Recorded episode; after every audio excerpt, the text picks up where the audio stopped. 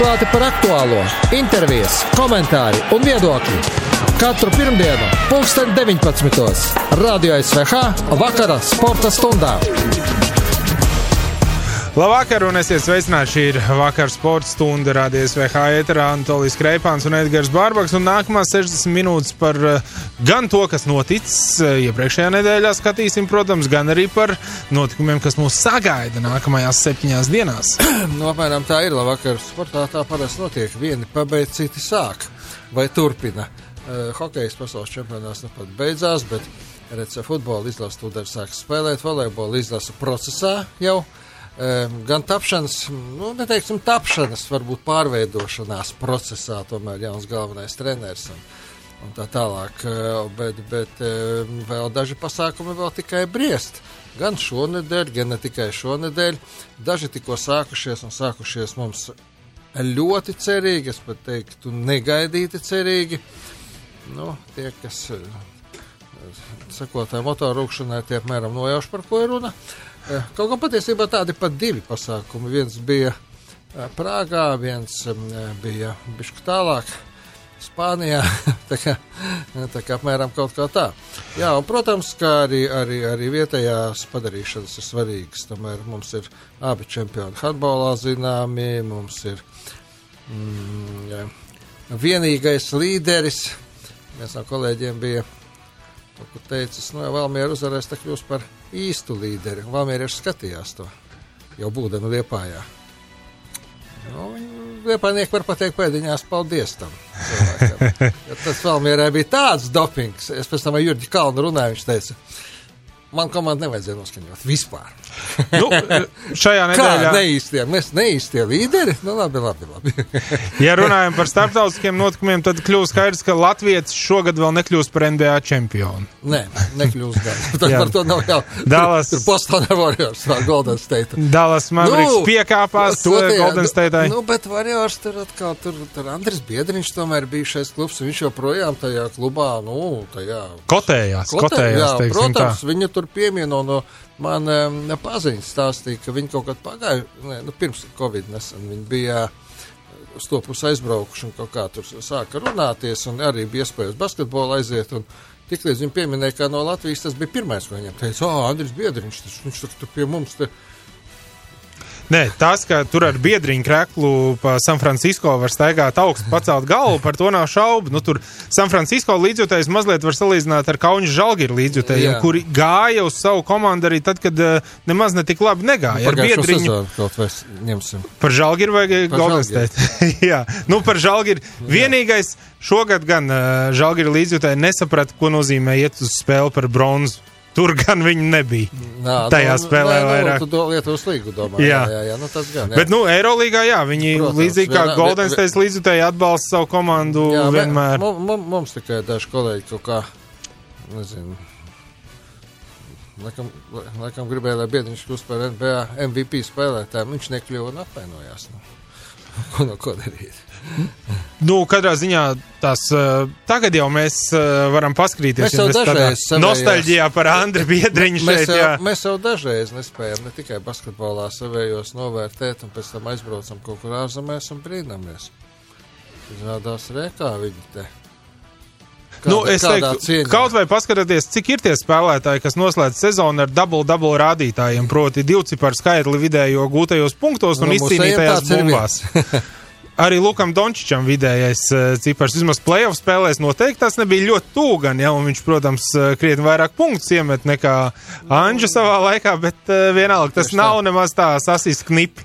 Jā, nu, interesanti notikumi, protams, arī, arī, arī Francijas atklātajā čempionātā. Rekā Rafa Nadals paspēja aizbraukt uz finālu uz Madridi sestdien.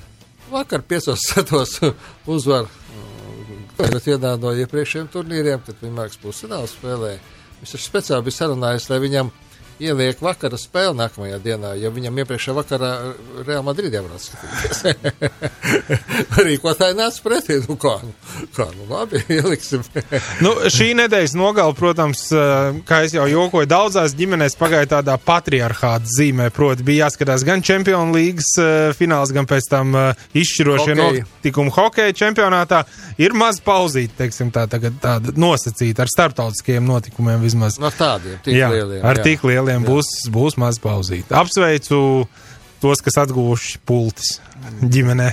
Vai iegādājušies otru televizoru? nu, ko arī mums maza mūzikas pauze, un tad ķersimies klāt vakar sporta stundas nedēļas notikumam. Jā, galu galā mums arī ir ciemiņi, mums arī ir viena ierakstīta intervija, un vēl pāris mēs, mēs ceram telefoniski jau tiešajā. Ceram uz labiem sakariem. Jā.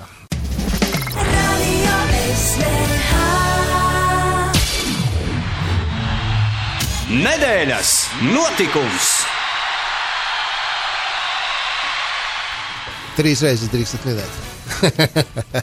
Kas būs nedēļas notikums? Kas ir nu, pareizi? viens no fināliem, ko jau pieteicām, laikam jau Latvijas tautai tomēr tuvāks turnīrs, kurā paši piedalījāmies. Nu, jā, jā. Vismaz fināla turnīra fāzē. Čempionu līgā jau arī mēs piedalījāmies. Jā, jā piedalījāmies, jā. jā bet, uh, Nu, jā, Somija atkārtoja Zviedrijas panākumu. Vienā gadā gan Olimpiskais zelts, gan pasaules čempionāta zelts. zelts Valtteri Filpula kļuva par pirmo Somu triplu uh, goldu klubā. Stanley Kauss viņam bija 2008. ar Detroit, ar Red Wings. Nu, šogad Olimpiskais zelts un tāds labs karjeras noslēgums, kaut gan skatoties, kā viņš savus 38 gados spēlē. Vēl par noslēgumu pārāk runā. Viņš arī nekad nav teicis, ka viņš beigs karjeru to kā laikā, bet, nu, tas tur daudzi paskatās, cik viņam gā, nu, kurš, skaists sezonas, no, tas karjeras noslēgums, papapam. Viņš vēl nebeidz karjeru pēc šī turnīra. Viņš, es domāju, uzspēlēs kādu laiciņu vismaz sev par prieku un, un, un citiem par prieku. Jā, protams, ka turnīrs beidzies un, un beidzies ar Somijas uzvaru trešo reizi pēc kārtas fināls ar vienām tam pašām komandām un trešo reizi tā komanda, kas pirmā gūst vārtu, zaudē. Visās trijās reizēs. To man arī Sutkevičs pateica priekšā. Es šo faktu nebiju piefiksējis. Esmu piefiksējis. Ka tu ievērojies? Nē. Nu, ko tu iesaki, ka nevajag sākumā baigi uzbrukt? nu, pagaid, tad jau neviens nemetīs. Nē, tā ir, tā, ir, tā ir tikai tāda sakritība, jā, un, un protams, kā. Nu, jā. Ir meli, liela meli, un tad ir statistika. tad ir statistika, jā. Un tā kā, tā kā apsveicam Somiju Nu, nākamgad mēs viņus klātienē neredzēsim. Viņi tamperē spēlēs, mēs spēlēsim šeit. Arēnā Rīgā. Tā to arī var sapīt kopā ar šo notikumu, salikt kopā, jo tas arī tomēr tāds notikums, kā piešķirts, piešķirts tiesības rīkot. Nu, tur jau nebija to kandidātu, un Gārija Slovenija gan it kā uh, pēdējā brīdī atkal gribēja, bet viņus tos piedām pat neizskatīja. Kaut kā nav nopietni kandidāti. Nu, nu, tas nav nopietni. Tā, te jā. viņi ir, te viņi nav. Skats, ka tas nav nopietni. Jā, jā un mēs noteikti ar Oļiku Sarokinu aprunāsimies gan par mm, Latvijas izlases, gan par turnīru kopumā. Viņš bija tas mm, studijas cilvēks, gan komentēja, gan arī veidoja tos nu, vismaz kas attiecas uz hokeja kanāliem abiem, e, kas neatiecās uz, uz LTV 7, viņš tur tos komentētāju pāris veidojumu. Par, un, un par to es viņam varu pateikt milzīgu paldies, jo tā ir bauda komentēt kopā ar Sandu Ozoliņu, Arturu Irbi, ar Sašu Niživiju, ar Atvaru Tribunu savu. To var jebkuram savam kolēģim tikai novēlēt. Nu ko, notikums mums ir Notikumam turpinājums būs. Un Oļegs neatbildēja mums tagad, viņš trenē. Nu, ļausim cilvēkam patrenēt. Tagad, viņam jā. ir treniņš, jā, viņam ir jauniem hokejistiem treniņš, viņam septiņos, nu, vajadzēja beigties, bet pie tiem labiem treneriem treniņš nekad laikā nebeidzas. Bet, uh, Tur tā atšķirība. Mums ir ko darīt. Un ļoti labu treneri. Mums ir ko darīt ēterā. Tieši tā.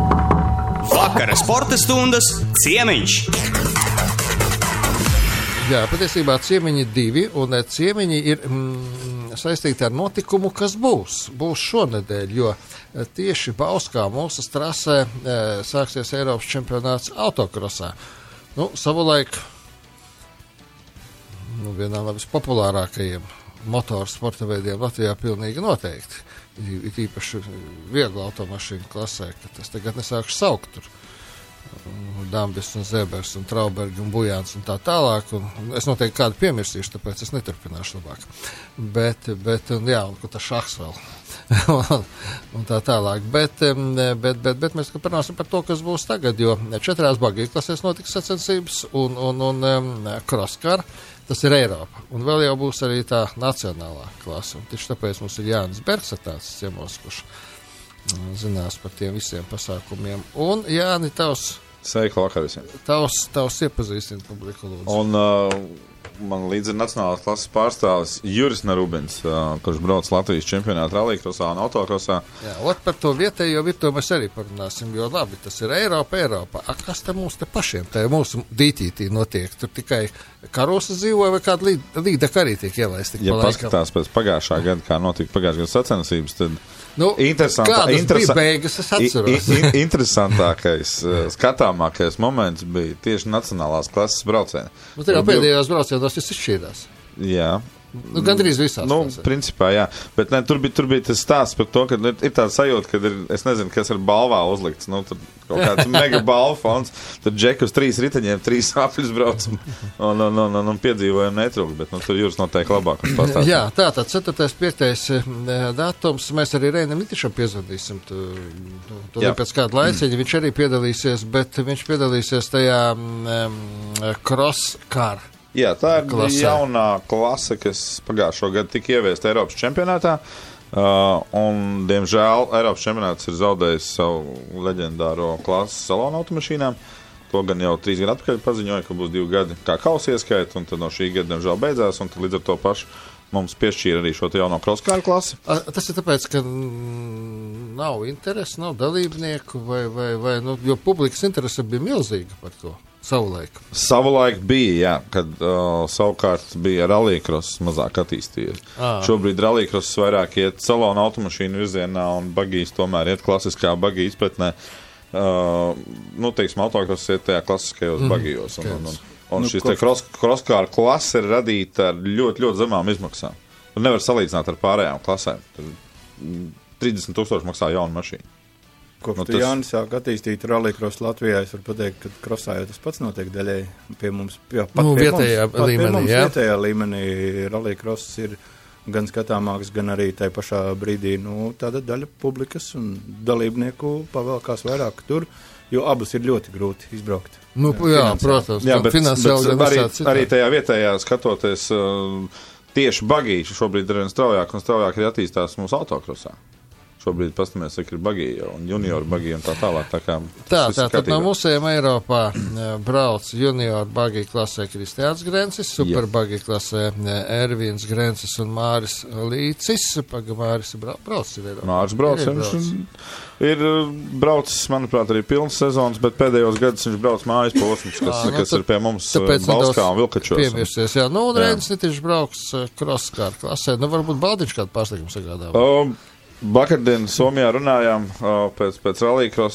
varbūt, varbūt atnāks visas detaļas, kas ir nepieciešamas. Varbūt viņu redzēsim uz startu. Un šodien saņēmu interesantu zvanu no Ervīna Grenča, vai vēl var paspēt pieteikties ar, superbagiju. un tā kā iespējams, ka Ervīnam ir vēl kāds trumps azotē ar vēl kādu Latvijas superbagiju ieskaitē.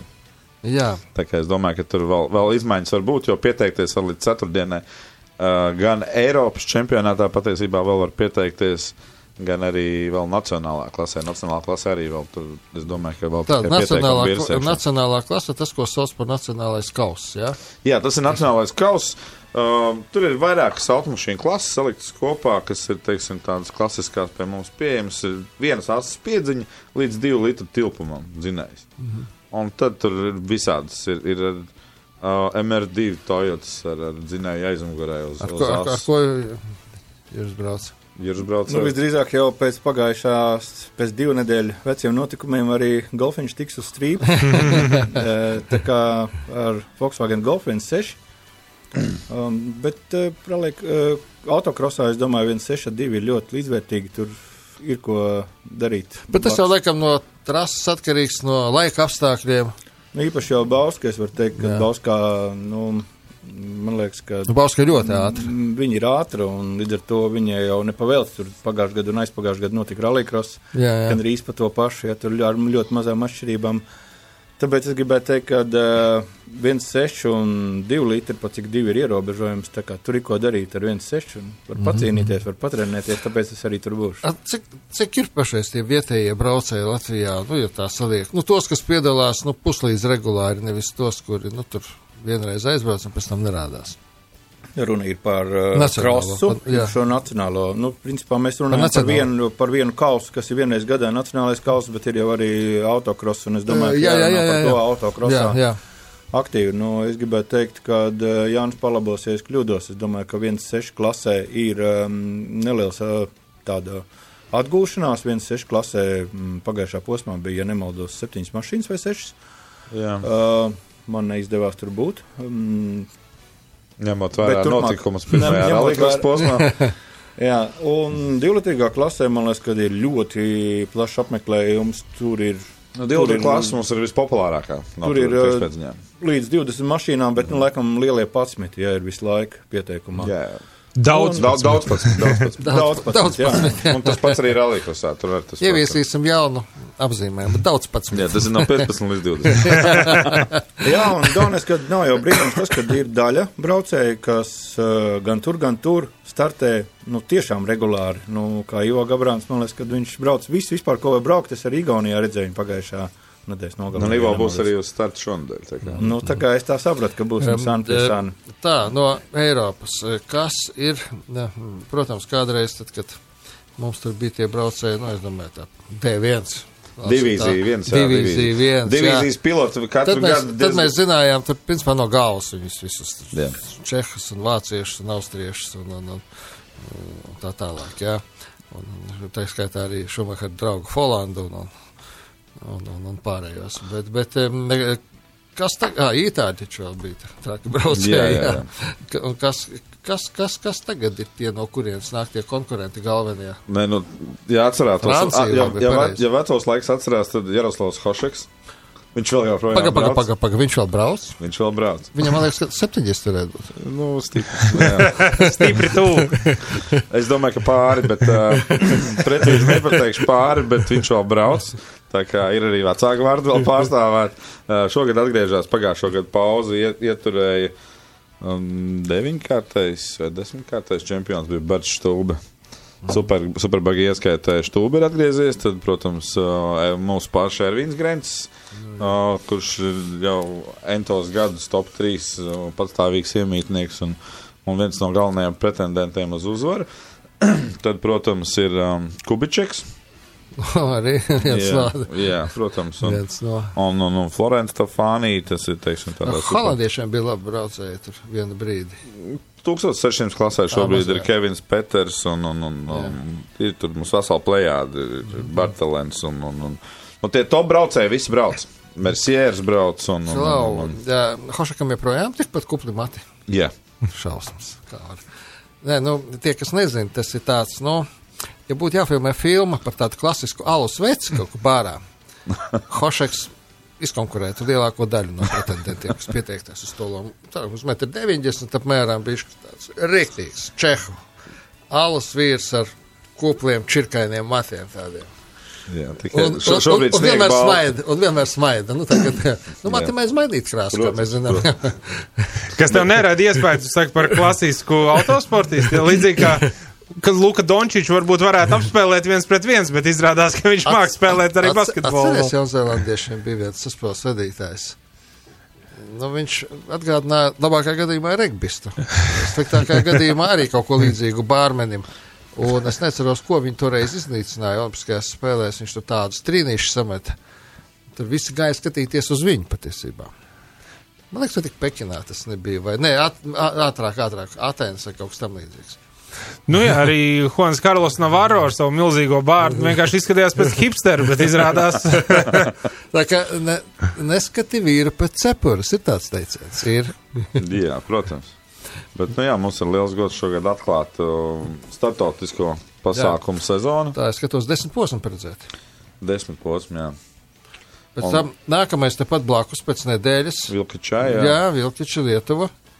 Nu, pēc tam gan būs tālāk jābrauc Vācija, Čehija, Francija, Nīderlanda, Čehija, Francija, Itālija.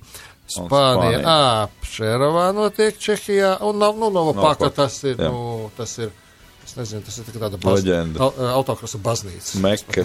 Tāpat kā mūsu. Tāpat kā mūsu. Tāpat kā mūsu, starp citu, mums ļoti daudz braucēji. Arī tie, kas brauc pagājušā gada Turinga klasēm, tad Čehi raksta arī nacionālā klasē, tad Čehi būs um, no Feifāra komandas un, un, un raksta nu, nav vairs tās klases, kur braukt, bet mēs varam braukt ar vienu tiltu piedziņu. Mēs nevaram bez tās mūsu iztikt. Tā kā, tā kā priek, prieks, prieks dzirdēt tādas atsauksmes par mūsu leģendāro mūsu strāsi. Jā, tātad sestdien jau brīvie treniņi 10.40. Man kalendārā saraksts ir atsūtīts ļoti laicīgi. Nu, un pēc tam tur kvalifikācijas brauc. Nu, kā jau parasti pirmajā dienā, jā. Un, un, un, Bet tas salīdzinoši pilns sanāks tā pirmā diena, tāpat līdz kādiem pilna, pilna, līdz pussešiem. Jā, te, te otrais jā. brauciens nacionālajā kausā 17.20. Rēķina ir diena pilna un, nu, sēdien tur agri, protams, tur būs trešais brauciens nacionālajā kausā, nu, un pēc tam tie galvenie pusfināli, fināls nacionālajā kausam 14.40 un fināls, fināli, pareizāk. Jā. Visi četri pēc kārtas, tā kā sākot no 15.30. Kā aizņemtas abas dienas? Nē, nu, tur ļoti forši sanāk. Visbāzkā vēl sestdien ir tieši novada svētki. Tā kā var atbraukt, noskatīties autokros vakarā uz koncertu. No rīta atkal atpakaļ. Plāns ir vienkārši grandios. Kaut kādus gadus atpakaļ Jānis bija uh, Bauskā parāda pa pilsētu. Šogad nekas tāds nenotiek, bet tas gan um, bija rallija ja nemaldos. Tas bija autokrosā, Eiropas čempionātā. Tas bija autokrosā, jā. Uh, šobrīd ir, ir, ir mainījusies. Uh, teiksim, tā, policijas attieksme pret šādām izdarībām. vai, vai izdarībām.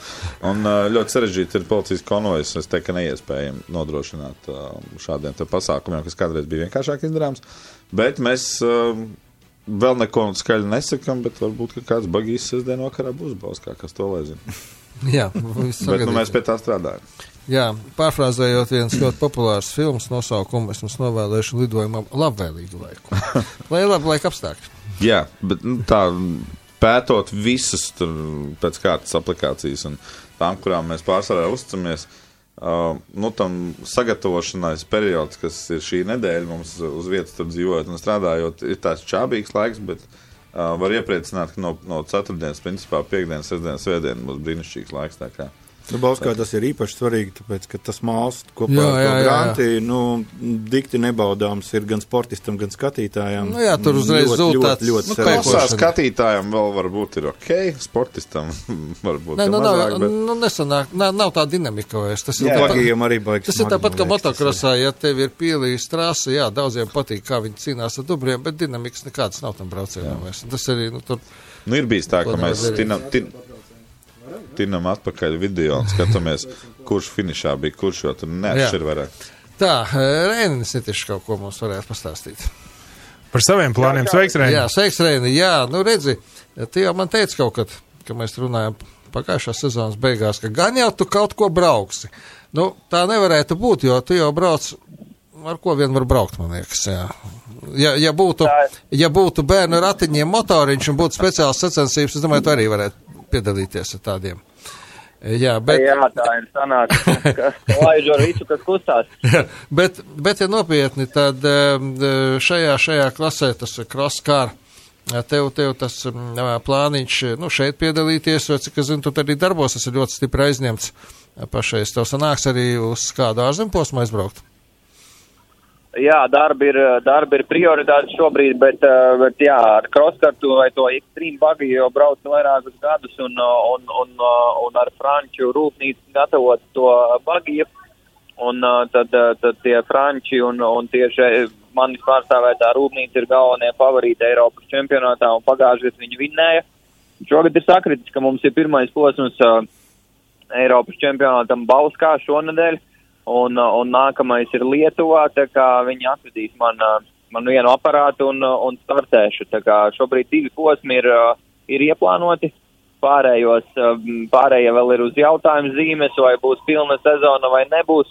Pagaidām, ja, ja, ja jāsaka, tad, tad vairāk, ka, ka nebūs, bet, nu, zin kā parasti nobrauc pirmo posmu un otro, un, un ja labi iet, Jā, tad, tad gribas vēl.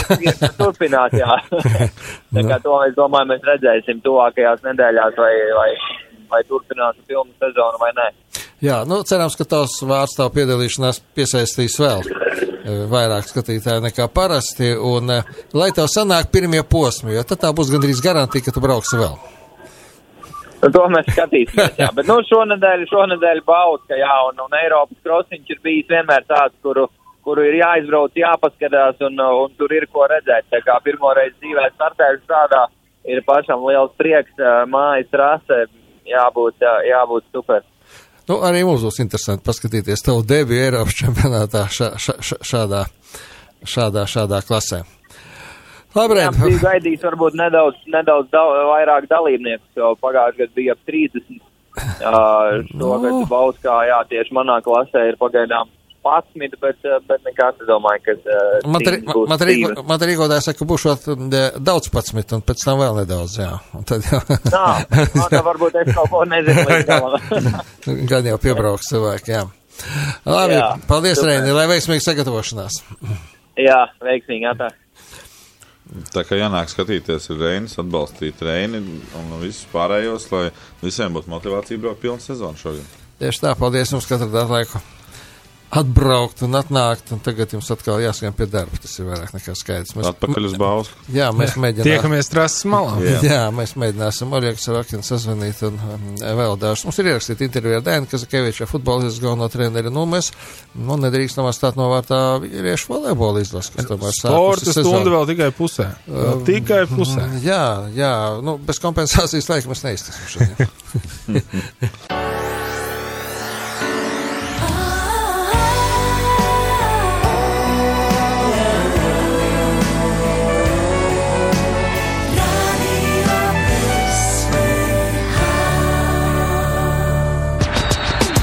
Atklāti par aktuālo, intervijas, komentāri un viedokļi.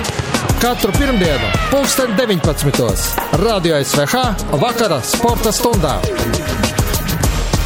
E, nedēļas notikuma turpinājums, tā kā solījām. Aļiks Sarakanis esam sazvanījuši. Aļik, sveiks! Sveiki. E, Latvijas izlases finišēja piektajā vietā savā grupā. Mēs par šo tēmu esam jau runājuši daudzkārt, un tu piekriti tam, ka ņemot vērā gan grupas sastāvu, gan to, ka trīs no pirmajām četrām mūsu grupas komandām spēlēja par medaļām, un, un, un, un, un viena no tām arī ieguva titulu, ka mēs bijām nu, patiesībā objektīvi tur, kur mums jābūt. Jā, būtībā, protams, mēs, nu, mēs neesam labāki par tām komandām, kuras mums ir priekšā, ja mēs ņemam kopumā, kā mēs esam savā tajā vietā, kurā mums ir jābūt, un, un, un viss kārtībā. Jā, bet nu, kopumā par, par komandas spēli nu, daudziem rāda, eh, krit, bija uzkrītoši tas, ka mēs divas spēles tikai aizvadījām tādā, nu, bez lieliem kritumiem. Ar ko tu to Jā. varētu izskaidrot? Ar to, ka mums vairāk spēlētāji pietrūka, ar to, ka varbūt nu, galvenais treneris arī tomēr salīdzinoši nesen strādā ar komandu. Nu, es domāju, ka pirmām kārtām, protams, tas, ka tam ir diezgan daudz uh, spēlētāju, uh, kas aizbrauc, viņiem bija citas lomas. Uh, Jā, jā, un mums tiešām tie, tie pamat līderi nebija. Kaut kur bija jāsaka, varbūt jāiespēlējās ar citiem spēlētājiem, un tas, tas prasīja savu laiku. Skaidrs, ka pieredze prasa laiku, un arī šeit tad prasa kaut kādus kritušos. jā. Bet, nu, paskaroties, teiksim, arī par Kanādu nevar teikt, ka viņi spēlē bez kritumiem. Nu, viņiem tur arī tās atspēlēšanās pēdējās spēlēs Nu, turpat nav runa par atspēlēšanos īstenībā. Tās, kas ir atspēlēšanās, tās, protams, arī drīzāk ar Zviedriju, un, piemēram, bija kritums, eh, tur spēlēja varbūt tas pirmie divi periodi. Ar, ar Somiju jau, principā, tā spēle bija tāda līga, un tur nebija tāda baigie kritumi. Bet, nu, turnīra gaitā pilnīgi noteikti, ja tur, nu, zaudējums Dānijai, ja, un tā, nu, tur ir uz augšu, uz leju, uz augšu, uz leju. Tā kā nu, izskatījās, ka viņi tad vienu dienu viņi bija bārā, otru dienu viņi nebija. nu, savukārt mēs uzvarējām visus tos pretiniekus, kurus, eh, kā saka, bija jāuzvar. Nu, Savus pretiniekus. Jā, un nepaņēmām uh, punktus tur, kur cerējām paņemt. Nu, pilnīgi, pret, pilnīgi nu, precīzi teikts, un tā arī bija. Skaidrs, ka mēs, eh, nu, tās komandas, par kurām mēs cerējām paņemt punktus, no tām mēs beig beigās paņēmām, lai, lai arī kādas būtu tās spēles. Tev kaut kāds spēlētāji, mūsu izlasē pārsteidza tā, ka, nu, tu tomēr esi hokejā pietiekami dziļi ar abām kājām un ne tikai ar kājām, un tevi laikam grūti kādam bija kaut ko pārsteigt, bet tomēr. Uh, nu man, man, pār, man pārsteidz, cik labi iekļāvās uh, Arvils Bergmans un arī Sāns Smants patiesībā man, man pārsteidz, pārsteidz, ka šie spēlētāji uh, tos spēles nospēlē normāli un gan solīdi. Un, es, es teiktu, ka laikam gribējās redzēt vēl vairāk, kā viņi spēlē pret tām lielajām komandām. Tas, runājot varbūt tās par, par uzbrukumu līniju, nu, laikam Laikam neviens tā baigi nepārsteidz, man liekas, nu, varbūt bija tās, tās tiešām tās spēles pret Austriju, tās spēles pret Lielbritāniju, nu, ka tomēr tie mūsu spēlētāji, kas varbūt tās skaitās tāds, tāds vidējais līmenis, jā, ka, nu, tiešām viņi bija labāki. Jā, tā, tas pats, tas pats Dirkals, jā, un tā, nu. O, Rihards Bukārs vēl tur, jā. Arī, jā, tieši tā tādā ziņā pozitīvā nozīmē noteikti pārsteidz, ka sakrātie punkti un tas, tas pienesums komandai e, droši vien pirms turnīra teiks, ka būtu bijis mazāks, jā, bet nu, super.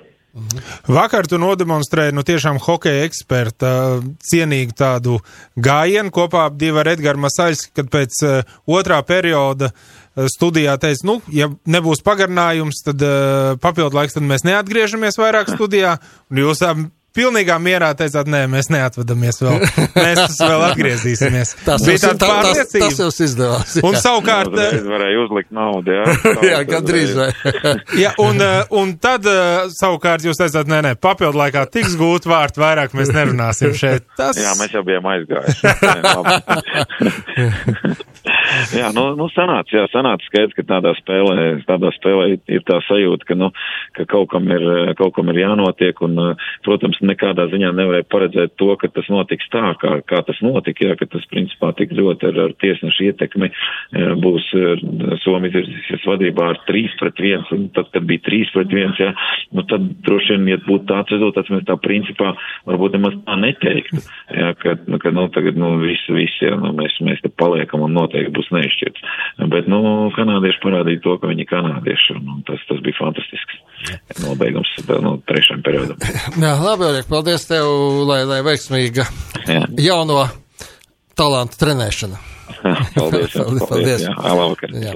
jā, nu, hokejisti beidz Latvijas izlases, tūdaļ sāk nāciju līgu. Es te paskatījos statistikā 495 vārtus Latvijas izlases gūs. 500 vārtu robežu mēs noteikti šajā grupā mums ir jāpārvar, ja mēs gribam uzvarēt D, D grupā. Un, un, un Andorra, Lichtensteina, Moldova mūsu grupā. Ar Andoru Lichtensteinu mēs mm, pa deviņām reizēm esam spēlējuši, ar Moldovu trīs. Un eh, beigās mums konkursiņā vienam no uh, dalībniekiem būs iespēja kādu paņemt līdzi un aiziet uz pirmo spēli. Tas ir trešajā datumā ar Andoru mēs spēlējam. Paldies Latvijas Futbola federācijai tādu iespēju viņi eh, kādam no jums sarūpēs. Kā tas notiks, to mēs vēlāk sarunāsim. Bet, eh, Mums ir ierakstīta neliela saruna ar izlases galveno treneri Dēnu Kazakeviču. Viņš labprāt ar mums tiešai aprunātos, viņš labprāt ciemos atbraukt, bet viņam treniņš šovakar. Treneru liktenis, vai ne? Treneru liktenis. Klausamies, ko tad jūs izrunājāt? Latvijas futbola izlase sāk jaunu kārtējo spēļu ciklu, jaunu turnīru, nu, turnīru negluži jaunu, bet jauns uh, kalendārs, jauns, jauns mācību gads, teikt, sāks futbola izlasē pēc Eh, optimistiski pabeigta iepriekšējā cikla, nu, laikam jau noskaņojums izlasē ir labs. Sāksim ar to. Jā, kopumā teikšu, ka ir šobrīd uh, izlasē noskaņojums ir labi, gatavojamies spēlēm, tā pašā laikā nedzīvojam ilūzijā, saprotam, ka līdz šim mūsu tāda pieredze ar nominālu mūsu līmeņu, vājāk līmeņu komandām un spēju viņas apspēlēt bija dažāda un nevienmēr veiksmīgi. Tāpēc šobrīd ļoti svarīgi ir viss mājas darbs izdarīt tā, lai, lai tiešām reāli arī šajā spēlē mēs parādītu, ka esam kļuvuši uh, spēcīgāki un esam spējīgi šāda veida pretiniekus apspēlēt un arī, protams, izvirzīto uzdevumu izpildīt, uzvarēt uh, nāciju līgas mūsu grupā. Uh, ja pareizi sapratu, tad komandai uzdevums ir uzvarēt D līgā tad? Jā, jā, tāds ir uzdevums. Pakāpties vienu pakāpienu uz augšu. Tieši tā, tieši tā. Uh, nu, cik var spriest pēc izlases sastāvā, tad praktiski visi spēlētāji ir ierindā. Jā, šobrīd tā arī ir viena tāda optimistiska ziņa, jā, kā saka, jāpiesit pie, pie, pie koka, iet kā laikam faktiski pēdējā pusotra gada laikā tā ir pirmā treniņa nometne, kur mums daudz maz ir optimāls sastāvs. Skaidrs, ka ir Mārtiņš Čigurs, ir uh, Roberts Ozols izkrits no ierīnas, bet nu tā ir, nu, diemžēl, bet normāla praksa, ka kāds no spēlētājiem tomēr ir traumēts vai nav pieejams izlasē, bet lielākais vairums spēlētāju, īpaši uzbrukuma grupas spēlētāji ir ierindā, gatavojās spēlē, uh, ir pietiekami liela konkurence uzbrukuma grupā, tā, tā kā tas viennozīmīgi pirms gaidāmajām nācija līgas Eirolandes spēlēm ievieš zinām optimismu. Mums nu, jādomā par to, kurš būs nākamais vārdsargs numur viens. Es nesaku, ka Pāvēlam Steinboram jābeidz karjeru. Vārdsargi mēs spēlēs līdz 40 gadiem un kļūt par pasaules kausa ieguvējiem šādā vecumā. Bet, bet, bet tomēr, nu, tagad arī Ozols izskatīt savainojumu dēļ. Kāda, kāda treneru doma šajā sakarā? Nu, jāsaka, godīgi, ka šobrīd mēs vēl skaidrs, ka neesam izdarījuši šī izvēle par pamatvārstu pirmajai spēlē. Kas ir pozitīvi, ir tas, ka Maltā marta turnīrā mums izdevās iedot spēļu praksi visiem trim vārdsargiem. Gan ir debitējis Ilse Rikards Matrevits, kurš ļoti labu sniegumu šobrīd rāda Valmieras rindās. Pāvils Steinbors nospēlēja arī vienu puslaiku, un, protams, arī Roberts Ozols. Tā kā šajā ziņā vēl tā galējā izvēle ir priekšā, un skaidrs, ka šobrīd uh, ir, ir, tās ir vienas no lielākajām galvas sāpēm mums uh, sastāva izvēlē, bet tāpat laikā, ko var redzēt, ka, ka vārdsarga līnijā, kas ir plus, uh, mums ir gan pieredzējuši vārdsargi, gan jaunie vārdsargi ar labu spēļu praksi savos klubos, tā kā ir no kā izvēlēties, un uh, šobrīd svarīgi, protams, salikt visus par un pret un līdz, līdz piekdienai izdarīt pareizo izvēli, un jebkurā gadījumā es domāju, ka ir četras spēles priekšā un uh, ļoti liela varbūtība, šajās spēlēs spēlēs. Uh, ne, nespēlēs viens un tas pats vārds. Um, mūsu pretinieki ir Andoras, Moldovas un Lihtenšteinas futbolisti. Kura no tām izlasēm liekas visspēcīgākā? Nu, Lihtenšteina vai Moldovas viņam redzot?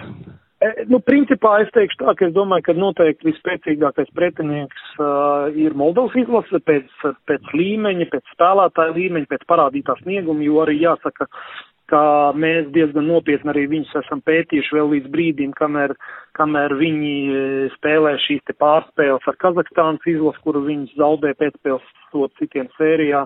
Un var teikt, ka abās šajās spēlēs pret Kazahiem Moldovas izlases kā minimums neizskatījās sliktāk, varbūt pat pēc spēles kvalitātes labāk, tā kā noteikti tie ir mūsu kalni. Pretinieki, ņemot vērā, ka iepriekšējo nāciju līgu ciklu viņi arī spēlēja grupu augstāk, bet gribētu teikt arī tā, ka es domāju, ka šeit arī mm, gala rezultāti ļoti, manuprāt, būtiski ietekmēs tas, kā kura no tām mūsu no potenciālajām favorītu komandām spēlēs pret Andoras un Lichtensteins izlasēm un vai viņi tur būs spējīgi paņemt uh, maksimālo punktu skaitu, un, teiksim, es prognozēju, ka tur nemaz tik viegli nevienai no izlasēm neveiksies, īpaši izbraukuma spēlēs pret, pret, pret, gan pret Lichtensteinu, gan jo īpaši pret Andoru. Mums nav skaidrība pagaidām par pirmo vārdu sargu, tas arī šajā situācijā tikai likumsakarīgi. Mums ir četri uzbrucēji pieteikti, vai ir apmēram skaidrība par viņiem? Ļoti laba sezona bija Gutkovskim, ļoti labi Krolis spēlē šeit pat Latvijā, nu arī Dāvs Ikaunieks ir atgriezies, nu arī Robertam Muldriņķiem laba sezona Nīderlandē. Nu, teiksim tā, skaidrs, ka droši vien nomināli šobrīd tomēr ne, ne, ne, ne, ne, nespēlējot paslēpes, es domāju, ka Gutkovskis Udrichs ir nomināli visticamāk pirmā, pirmās opcijas vai pirmais pāris, bet, nu, Raimons Krols viennozīmīgi ļoti nopietnu konkurenci šobrīd šiem te diviem puišiem rada, un šeit es domāju, ka četrās spēlēs salikumi, uzbrukums, uzbrucēja salikumi arī var būt dažādi, bet, nu, tā nomināli droši vien Vladislavs ar Robertu tie ir tā divas pirmās izvēles, jo viņi arī, teiksim, pagājušā gada kvalifikācijas ciklā rudens posmā ļoti veiksmīgi kopā spēlēja. Bet es varu teikt, ka Raimons tiešām ir ļoti progresējis, mēs redzam arī viņa sniegumu. Viņš līdz čempionātā viņš ir noteikti kļuvis spēcīgāks nekā pagājušā gada, un nometnes gaitā, nu, viņam ir viss reāls izvarēts pakonkurēt dāvja gadījumā droši vien, ka mēs viņu vairāk tomēr izskatīsim izlases kontekstā kā malējo pussargu malēju uzbrucēju, uzbrukošo spēlētāju, nevis centru uzbrucēju pozīciju, tā kā droši vien, ka starp šiem te trijiem, par Vladislavu, Robertu un Raimondu būs tā konkurence par Jā. visticamāk divām vietām laukumā. Jā. Nu, turpinot uh, tematu par uzbrukumu, Skaidrs, ka skatītāji nāk atbalstīt savu komandu. Skatītāji ir nocietušies klātienē atbalstīt komandu, beidzot sportā visur tagad publikas pieplūdums ir acīm redzams. Nē, bet tomēr skatītāji nāk arī uz skaļiem uzvārdiem pretinieku rindās, uz lielām komandām. Mūsu grupā šajā nu, D līgā arī ne, D grupā arī nevar būt. Tur superzvaigznes un superkomandas. Tātad Latvijas izlasē būs jāspēlē skatāmu futbolu, lai tie skatītāji nāk vēl un vēl.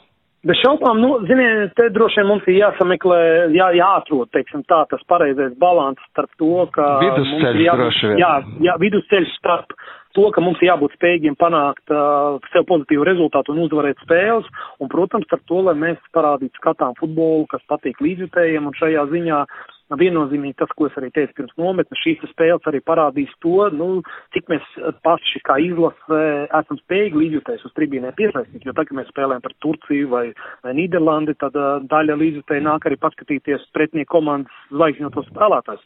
Šoreiz tiešām, nu, nāk tie, kas, kas, kas, kas gribēs redzēt Latvijas izlases spēli, Un bez šaubām, kā jūs teicat, tas, ka mums šobrīd ir tomēr diezgan arī spilgti uh, spēlētāji uzbrukuma grupā, bieži zinām optimismu uh, tajā jautājumā, ka arī mēs būsim spējīgi nospēlēt tādu skatāmāku un uzbrukošāku futbolu, jo principā arī spēku samēri nācija līgā ir tādi, ka uh, nu, mums to, to mums arī ir jādara. Cita lieta, ka skaidrs, ka jābūt gatavim, ka kādā no spēlēm tas tik spilgti var arī neizdoties, un tad ļoti būtiski, lai arī nepie varbūt vispilgtākās spēles mums izdotos paņemt trīs punktus konkrētajā spēlē. Nu, kā saka, labāk trīs punkti. Eh, sliktā spēlē nekā zaudējums skaistā spēlē. Tas, tas nu, tā, tā ir treneru klasika. Labi, paldies, eh, treneru, lai neviena savainojuma līdz šim turnīram. Lielas paldies, Antolē. Paldies, veiksmīgi. Atklāti par aktuālo, intervijas, komentāri un viedokļi. Radio SVH vakara sporta stundā.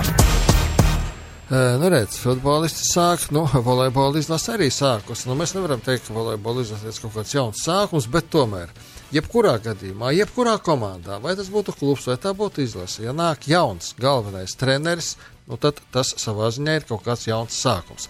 Tā, tā, ir, nu, tā ir arī Latvijas vīriešu volejbola izlasē. Pirmās spēles zaudētas Eiropas Zelta līgā, bet um, pavērojot to sastāvu. Izskatās, ka notiek tāda treneru iepazīšanās ar komandu, un interesanti, kāds ir tas nu, pirmais, ja vispār tādu ir iespējams tagad izteikt, pirmais viedoklis par tiem trenera gājieniem, viņa risinājumiem. Mēs Kasparu Timermanu esam sazvanījuši, viņš zinās atbildēt. Nu, labvakar. labvakar. Vai, vai zināšu, es nezinu, nu, neesmu iekšā komandā. Nu, tas, ko, tas, ko redzēju pirmajās divās spēlēs, secinājumi uh, ir tādi, ka nu, pagaidām neko kardināli jaunu neredzu. Redzu daudz enerģiskāku treneri, redzu varbūt to spēles vadīšanas stilu tādu mūsdienīgāku, enerģiskāku un cik ir dzirdēts arī nu, tā spēlētāju taktiskā sagatavotība spēlēja ir tādā augstākā līmenī, nu, nezinu, eiropeiskāk vai modernāk, vai kā lai to pasaka. Nu, tās, uh, nu, ja mēs tiešām salīdzinām, piemēram, Latvijas valstienību ar to pašu Igauniju, ar kur mēs piecas sets cīnījāmies, tad, jāsaka, Igauniem tomēr tā, tas, uh, tā iespēja uzlikt uz spēli otro, trešo vai varbūt ceturto sastāvu ir daudz reālāk nekā mums. Mums tomēr tās jaunās sejas, nu, nav tik daudz, tāpēc, nu, tur var teikt, Kaspars Kronbergs, viņš gan laukumā neizgāja, bet nu, pavisam gados jauns liberos spēlētājs, bet visi pārējie uh, faktiski ir tādi, kas spēlēja iepriekšējā ciklā, un uh, nu, nav, tā, ka, nav tā, ka kaut kas baigi, baigi, baigi uzspīdēti, nu, nu tā spēle pēc Beļģija pa, bija pa galam šāds, tas īpaši, īpaši attiecās uz, īpaši attiecās uz ceturtā zonas spēlētājiem, nu, tur tas akmentiņš, tur, tur vairāk spēlētāju lautņē. Tā kā, nu, pagaidām es nevaru pateikt, ka kaut kas kardināli ir mainījies un ka kaut kā, kaut kā mums, eh, kaut kā šādā zelta līgas ciklā mēs kaut ko ieraudzīsim kaut kādu jaunu, spilgtu, neredzētu zvaigzni. Bet varbūt, ka tieši tāds spēļu cikls trenerim atnākot ir vajadzīgs, lai viņš pēc tam jau zinātu, kā kardināli rīkoties. Nu, jā, nu tās, ka katra spēle noteikti dod, dod kaut kādu vielu pārdomām.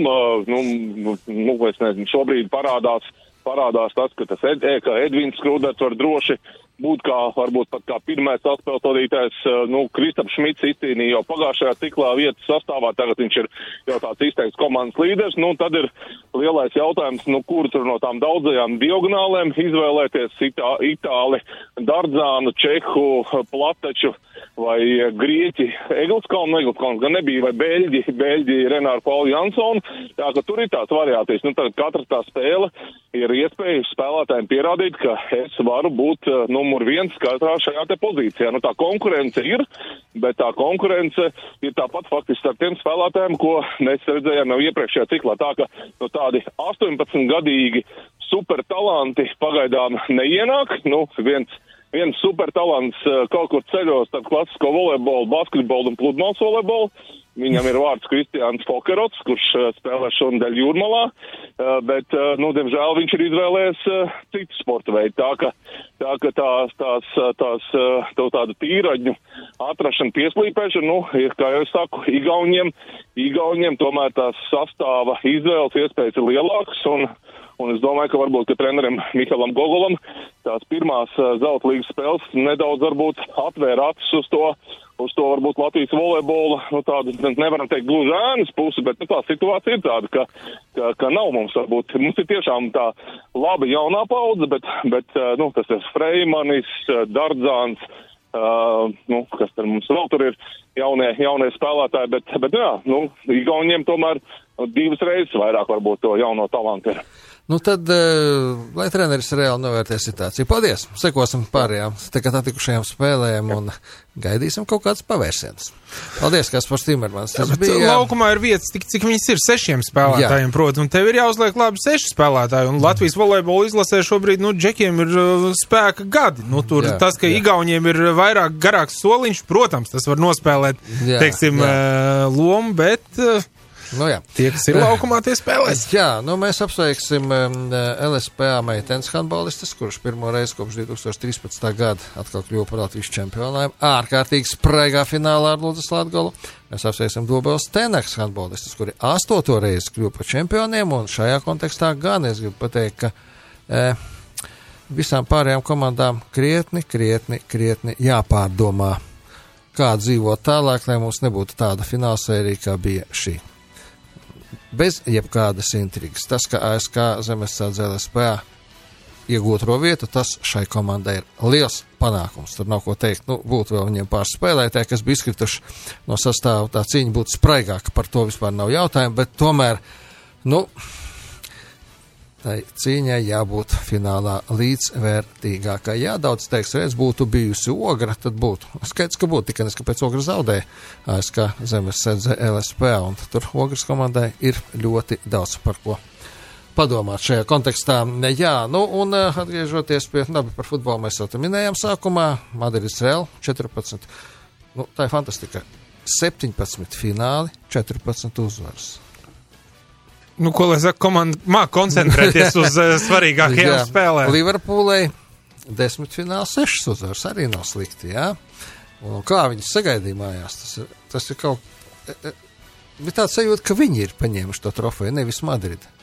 Jā, Liverpoolē, nu, tā ir Anglijā, tas ir futbols. Nu, jā, nu, apsveicam Karleto, kurš, nu, es nezinu, cik tas rekords sakal stāda. Protams, kur to? Um, sasniedz jaunu rekordu, deviņi atvairīt sitienu finālā. Tā nekad nav bijis. Vārtsargam MVP balva pelnīta, vairāk nekā pelnīta. Nu, viņš bija šķiet tas, kurš teica, ka viņš ar savainojumu spēlēs. Viņš tagad Beļģijas izlases spēlēs pirmajās nepiedalīsies tajā nācija līgā. Un nebraukšot uz uh, brāļa kāzām, jo tomēr viņam mazliet svarīgāk notikumi nākamajā dienā. Protams, tas jau brālis ir apprecējies, viņš ir kārtīgi nosvinējis. Jā, tas gan.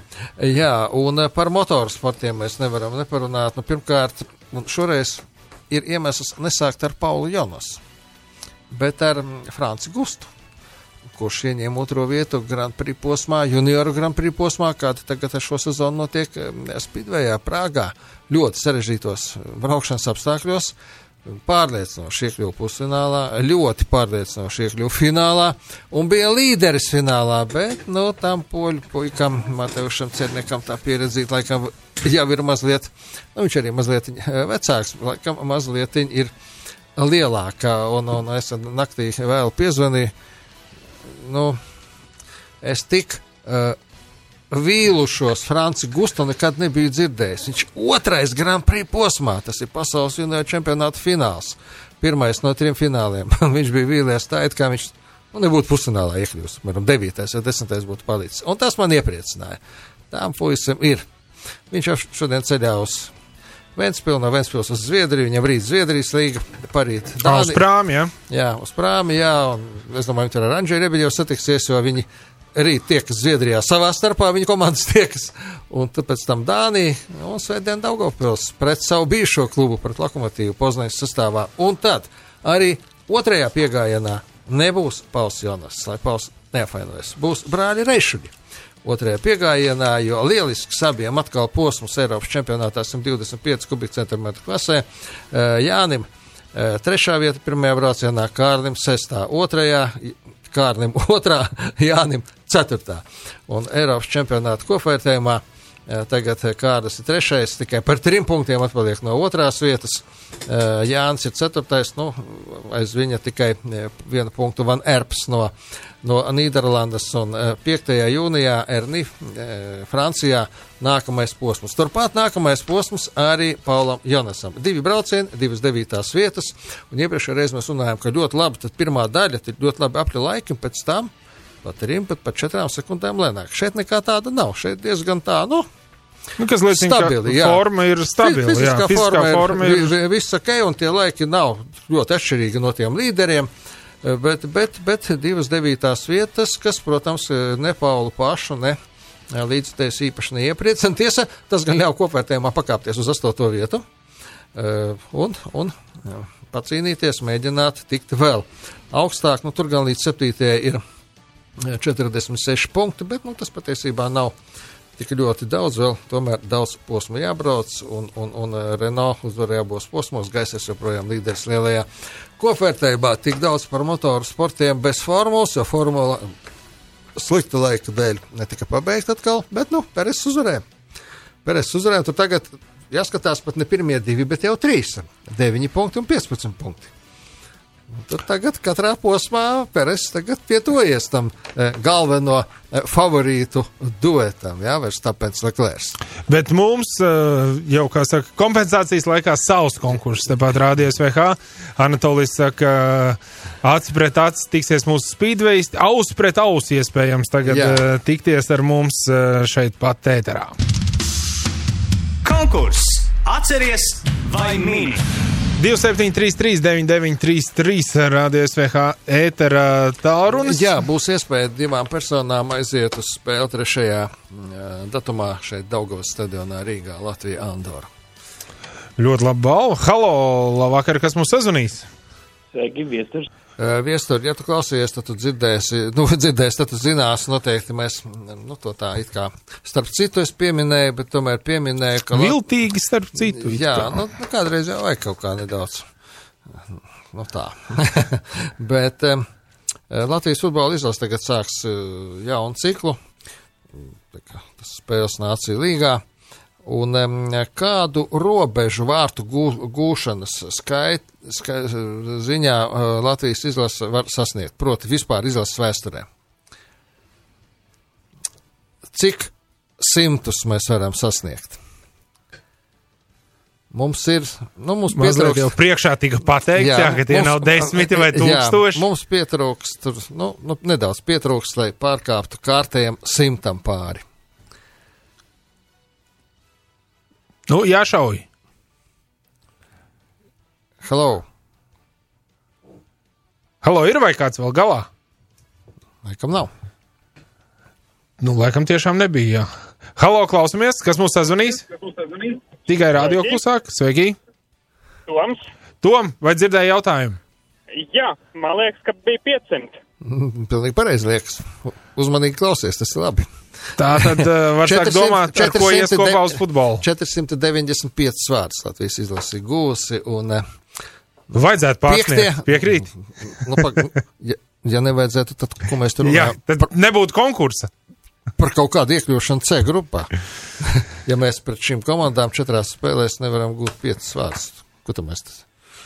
No aizsardzības spēlēsim, vai ne? Taču. Nu, jā, no 3 punkti. Var jau 1-0, 1-0, 1-0, 1-0. Tieši tā, pietiek. Un paliek, un paliek 499. un tu atlikt uz C grupu, bet nevajadzētu nē, nē, nē, nē. to paļauties. Labi, tas, tas un tā, bet neliec noslūdzu, lūdzu, lūdzu klausu, mēs uh, Edgars no sarunās, kā, kā tiks pie tām biļetēm. Jā, mēs savukārt sakām paldies, ka bijāt uh, kopā ar Jā. mums arī 5 minūtes jau nākamajā stundā. Un uh, tiksimies ar jums tieši pēc nedēļas uh, vakar sporta stundā. Jā, tieši pēc nedēļas olimpiskais mantojums laikam vēl nākamā nedēļa nebūs, bet ja būs, tad jūs to saulēcīgi uzzināsiet. Edgars Barbaks un Anatolijas Kreipāns bija kopā ar jums. Visu labu!